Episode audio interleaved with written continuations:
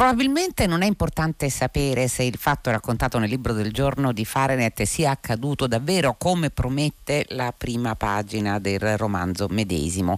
Il fatto è questo, Pacini Andrea di anni 22 si sveglia il 12 settembre del 2010. Siamo a Milano con ogni probabilità e Pacini Andrea è convinto di essere stato trasformato in una macchina. Una parte di lui, il suo corpo fisico, carnale, giace in un congelatore in cantina e al suo posto c'è per l'appunto un individuo elettronico per così dire. Eh, sembra di entrare nello spirito della metamorfosi kafkiane, sembra di essere in Philip Dick, forse, sicuramente questo è. La madre assassina esce per la nave di Teseo, è il romanzo nero, così lo definisce, di Ermanno Cavazzoni. Buon pomeriggio e benvenuto. Ah, buongiorno. Allora, Ermanno Cavazzoni, eh, lei lo ha chiamato appunto romanzo nero e questa sembra essere un'esplorazione fra i generi letterari, un'ennesima tappa dell'esplorazione tra i generi letterari che lei porta avanti. Perché il noir, se di noir parliamo, perché ripeto, cioè, le atmosfere sono echeggiano anche di altri generi letterari? Beh, mi piacciono i generi letterari, non, non mi ci ero mai cimentato, eh, poi negli ultimi anni, anzi forse nell'ultimo decennio, mi hanno molto attratto la fantascienza e, e, e adesso il, il, nero semi-poliziesco, eh, un po' perché volevo vedere se ero capace eh, proprio di fare qualcosa di, che non avevo mai fatto, poi perché mh, la fantascienza nel libro precedente eh, mi è sempre piaciuta sì. moltissimo e, e, quindi volevo vedere se anch'io potevo fare qualcosa. E adesso il, ehm, diciamo, un poliziesco nero, eh, anche se non sono un lettore di, di polizieschi, eh, di gialli, come si dice, li leggevo da adolescente, poi ho smesso, mi, mi spazientisco un po' dopo un po'. Eh, però e allora... mi attrae... Mm. No, no, dica, mi dica. Mi attrae molto il genere, sta, eh, avere, avere un genere è una bellissima cosa perché è come stare dentro ad un contenitore, eh, come stare dentro a un porta uovo che mm. dà dei, delle misure, dei limiti, dà anche delle figure, dei personaggi, ha degli obblighi e questo, eh, questo limite, questa limitazione fa sì che uno non si sperda nel deserto della, dell'invenzione che a volte è anche, è anche eh, uno resta lì impotente. Ecco.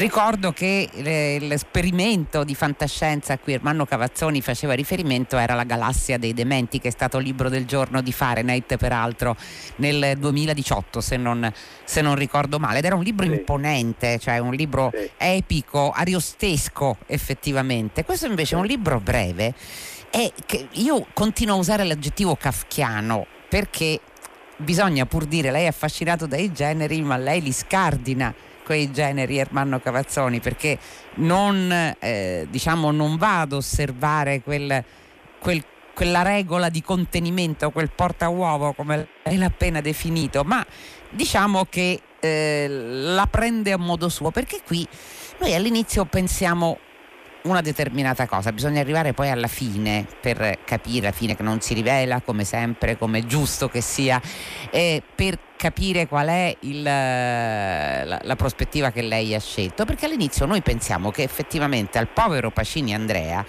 stia accadendo effettivamente qualcosa di, di spaventoso, cioè per cui lui non sia più quello che riteneva di essere e che eh, la responsabile di questo complotto che gli sottrae materialmente carne e sangue sia sua madre per qualche all'inizio soltanto lei poi insomma eh, si estenderà questo suo terrore fino a immaginare un complotto condominiale eh, che effettivamente eh, ha in lui uno, un, una delle vittime. Quindi per ricostruire storia questa storia nera lei è partito quasi da un, vogliamo chiamarlo una sorta di monologo che si svolge nella testa di sì, Pacini un, Andrea che... Mm. È un monologo in terza persona dove, dove questo giovanotto che sente di essere stato sostituito, è come se tutto il corpo suo, eh, questa è la sua sensazione quando si sveglia un mattino, forse per questo lei pensa a Kafka, perché eh, sì. effettivamente ci penso in questo momento, eh, tutto accade svegliandosi al mattino e a uno subito viene in mente giustamente la, la metamorfosi di Kafka. Eh, sì, non lo so, Kafka è un autore inarrivabile e meraviglioso, eh, se lei eh, lo cita e mi paragona mi fa molto onore, anche fin troppo. Eh, eh, però ehm, è la sensazione che a volte forse tanti o pochi, o non lo so, o anch'io, io stesso provo di, di, di, di, non comandare più il mio corpo, di essere stato sostituito e io dove sono finito. Allora per questo lo considero un poliziesco, perché il morto c'è e c'è qualcuno che indaga, solo che qui chi indaga è il morto, che è un po' leggermente anomalo. Eh, eh, questo succede perché con i generi, eh, come ho già detto, mi piace molto eh, proprio impastarli. Eh, semplicemente come se io fossi uno che vuole fare i 100 metri ma mi manca una gamba o sono zoppo e quindi i, i, i generi, eh, in questo caso il nero, prende una piega storta. Storta è anche un po' impossibile perché dire eh, che è morto lui che fa le indagini non, non, non credo sia... Eh, però eh, così succede e questo eh, mi è piaciuto anche risolvere questo, questo caso paradossale. Poi, eh sì, è un caso paradossale. No, poi voleva, continui pure, Ermanno Cavazzoni. E poi c'è questo giovanotto, eh, dato che vive in, in, un rapporto po' claustrofobico e malsano con la madre, sospetta, eh, l'unica persona con con cui è in, in, quotidiano contatto sospetta la madre, la madre è la prima sospettata eh, perché è una madre eh, melensa come tante madri sono, anch'io ho vagamente questa esperienza come tanti, le madri ricattano eh, con, eh, con, le lacrime, con ricatto affettivo sono, eh, sono zuccherose, melense, non sono l'autoritario padre eh, però conducono il, il figlio verso al, qualche altro fine che solo la madre sa e che il figlio incomincia a sospettare sia un, un, un obiettivo orribile, eh, ecco lo conducono e in qualche modo lo guidano con questo sottile, costante ricatto delle lacrime, diciamolo così e il, figlio appunto indaga sulla, su questa madre e su dov'è il suo cadavere e perché l'ha fatto. Ma infatti per quello prima le citavo oltre a Kafka Philip Dick, perché in realtà eh, con questo sdoppiamento vero, presunto, chissà, non è, non è importante saperlo in fondo, del mente-corpo, perché il Pacini Andrea che si risveglia nel suo letto è, eh, è convinto di essere un essere artificiale, quindi può eh, allargare o restringere il suo campo visivo esattamente come farebbe eh, che so, una, una macchina fotografica, eh, può ovviamente sentire meglio, può, sente quasi cigolare il suo collo quando eh, si gira a guardare. E la domanda però è quella tipica per esempio di Chiana, ma non solo, perché se parliamo di fantascienza o di genere, questi sono i nomi che eh, ci vengono in mente. Diciamo che però eh, forse è la domanda letteraria per eccellenza, chi sono io sul serio? Mm.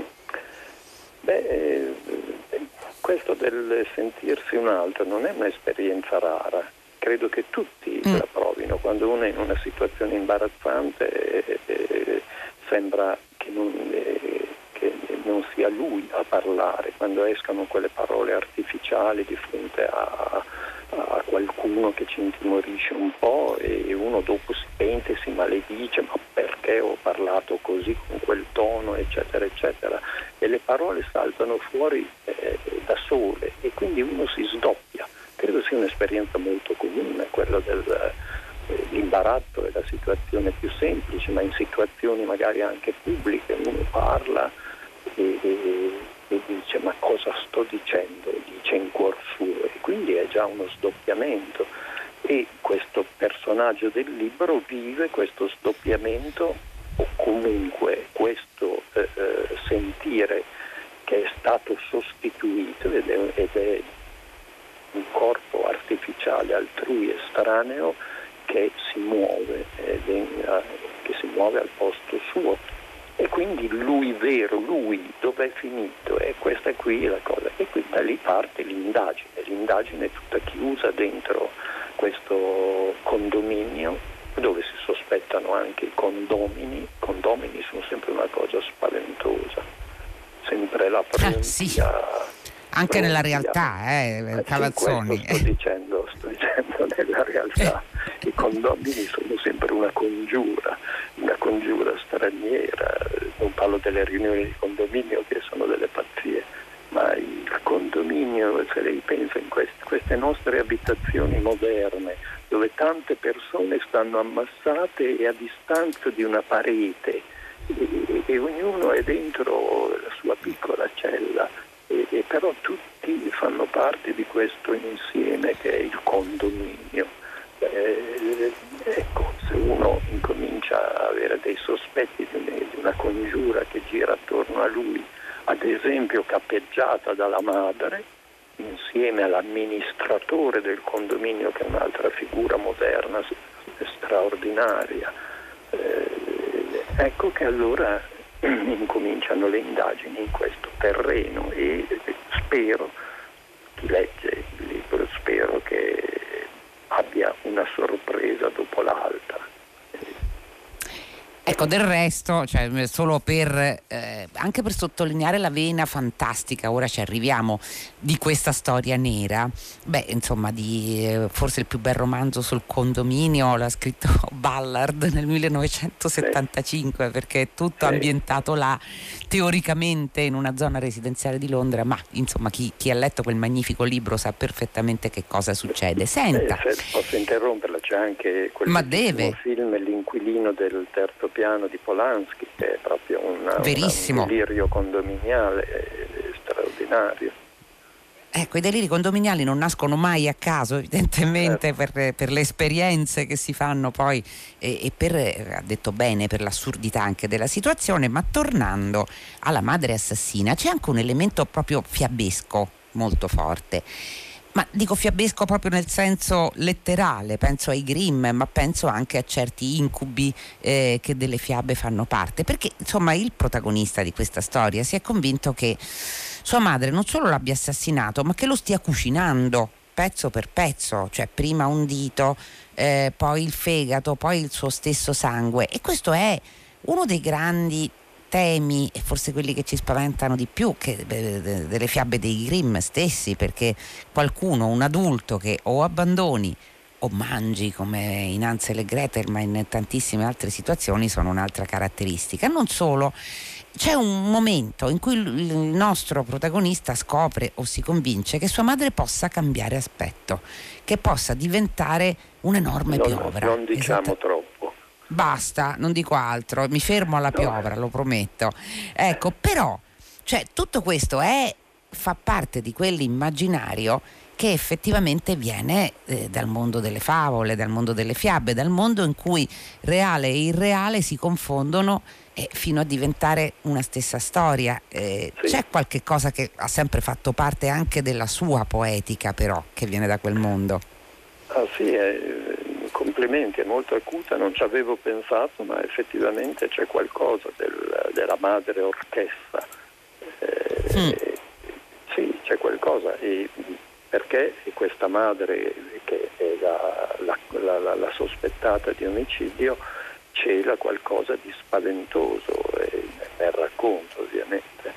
Eh, E quindi certo le fiabe di Grimm, tante fiabe sono, sono spaventose, le vecchie fiabe 800 o pre-800, le antiche fiabe hanno sempre un elemento, certo sono fantastiche ma sono allo stesso tempo eh, fanno paura e l'obiettivo era proprio spaventare, mettere in guardia, eh, obiettivo, non so se fosse un obiettivo, il piacere era quello di spaventare nella fiaba e fare, fare stringere i bambini alla nonna o vicino al focolare. Sì, c'è qualcosa del genere, però me lo fa notare lei adesso per la prima volta, non ci, non ci avevo pensato. A lei piace spaventare con le cose che scrive o preferisce appunto far stringere il, il, lettore a sé in un certo senso? Che cosa le piace nei lettori? No, Perché me l'ha fatto venire in mente a questo punto. Sì, sì, certo.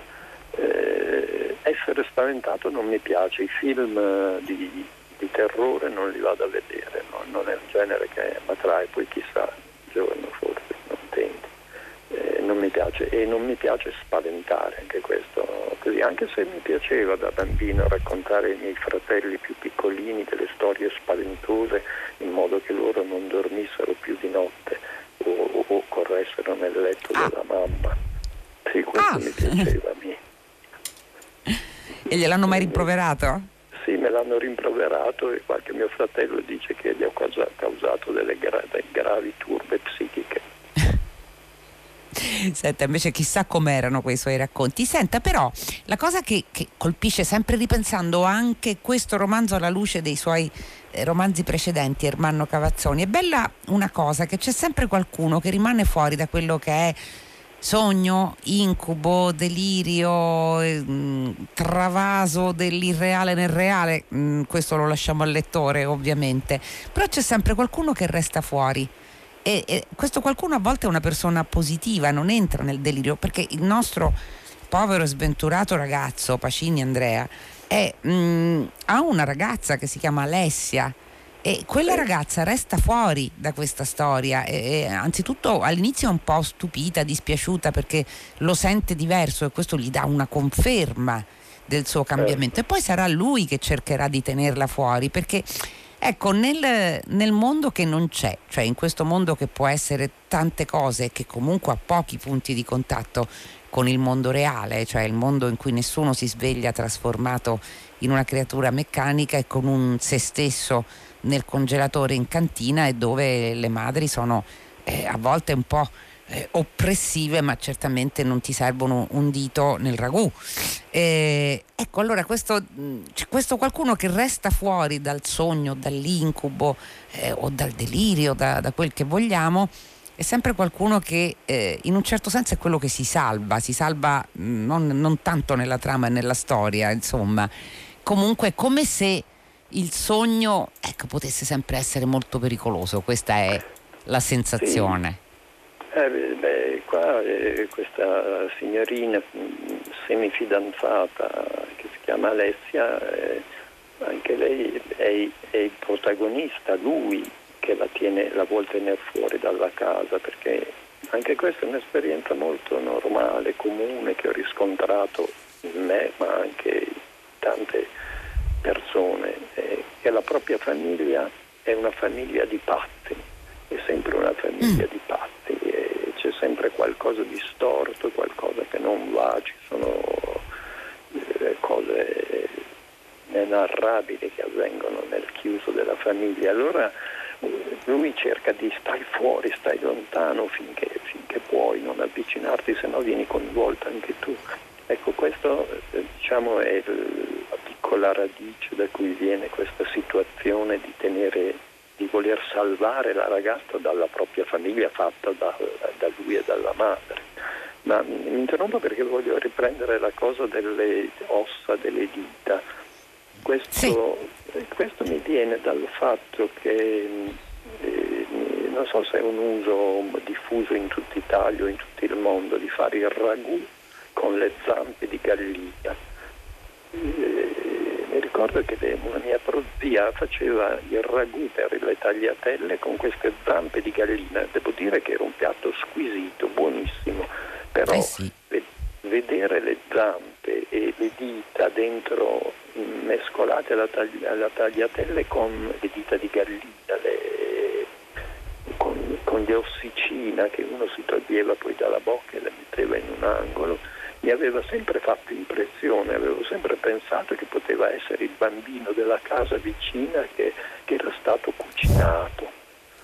E, e Ed ecco che torniamo ai Grimm. Eh? Sì, Senta certo, Cavazzoni, in questo senso ha ragione.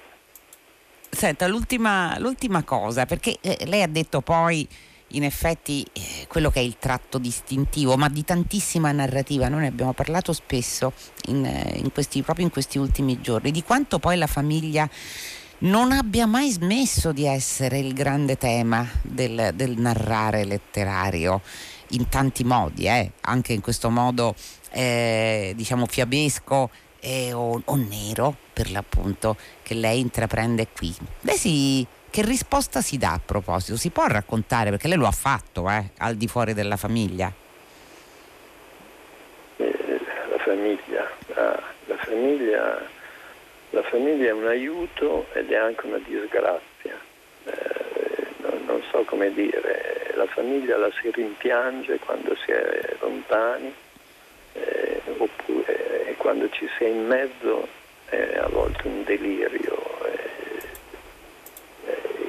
Sono tutti questi ganci che, che, tengono e che impediscono di, di crescere anche, mi viene da dire tante volte, non sempre ovviamente così.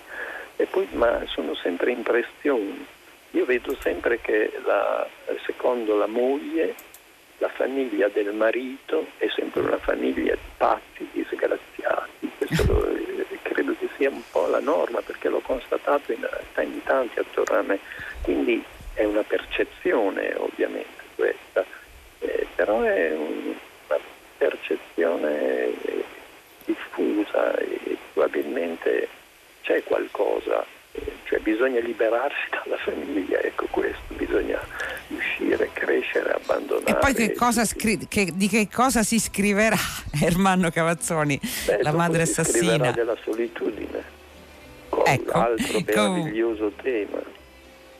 Allora, La madre assassina, La nave di Teseo, Libro del giorno di Fahrenheit, mille grazie davvero a Ermanno Cavazzoni che di qualunque tema scriva è capace di ammaliare chi legge. Grazie per essere stato con Grazie noi. Grazie a voi, grazie tanto.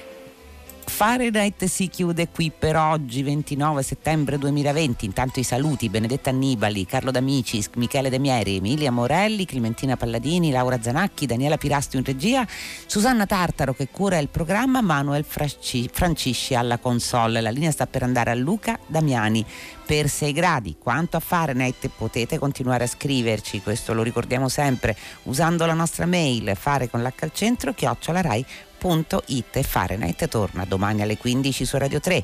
Fino a quel momento, come sempre, felice serata a tutti voi da Loredana Lipperini.